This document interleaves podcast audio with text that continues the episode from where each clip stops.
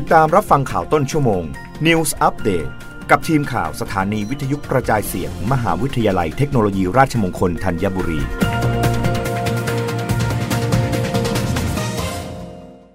รับฟังข่าวต้นชั่วโมงโดยทีมข่าววิทยุราชมงคลธัญบุรีค่ะ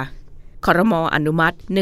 14,510 ล้านบาท จ่ายค่าตอบแทนและค่าเสี่ยงภัยแก่บุคลากรทางการแพทย์ และสาธารณสุข รวม 6 โครงการ จากภารกิจที่เพิ่มขึ้นเนื่องจากการแพร่ระบาดของโรคโควิด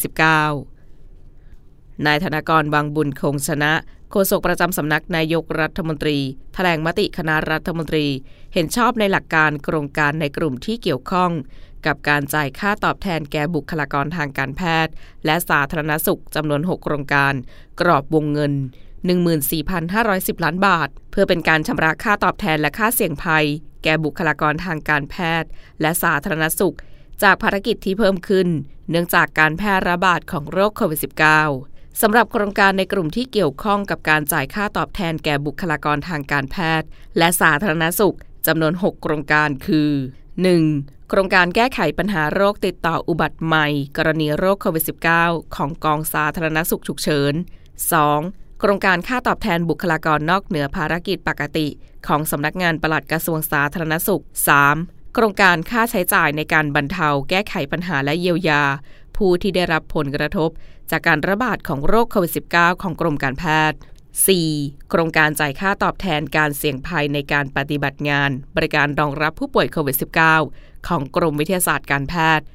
5. โครงการจ่ายค่าตอบแทนการเสี่ยงภัยในการปฏิบัติงาน บริการรองรับผู้ป่วยโควิด -19 ของกรมสุขภาพจิต 6. โครงการสนับสนุนการจัดการบริหารทางการแพทย์ และสาธารณสุข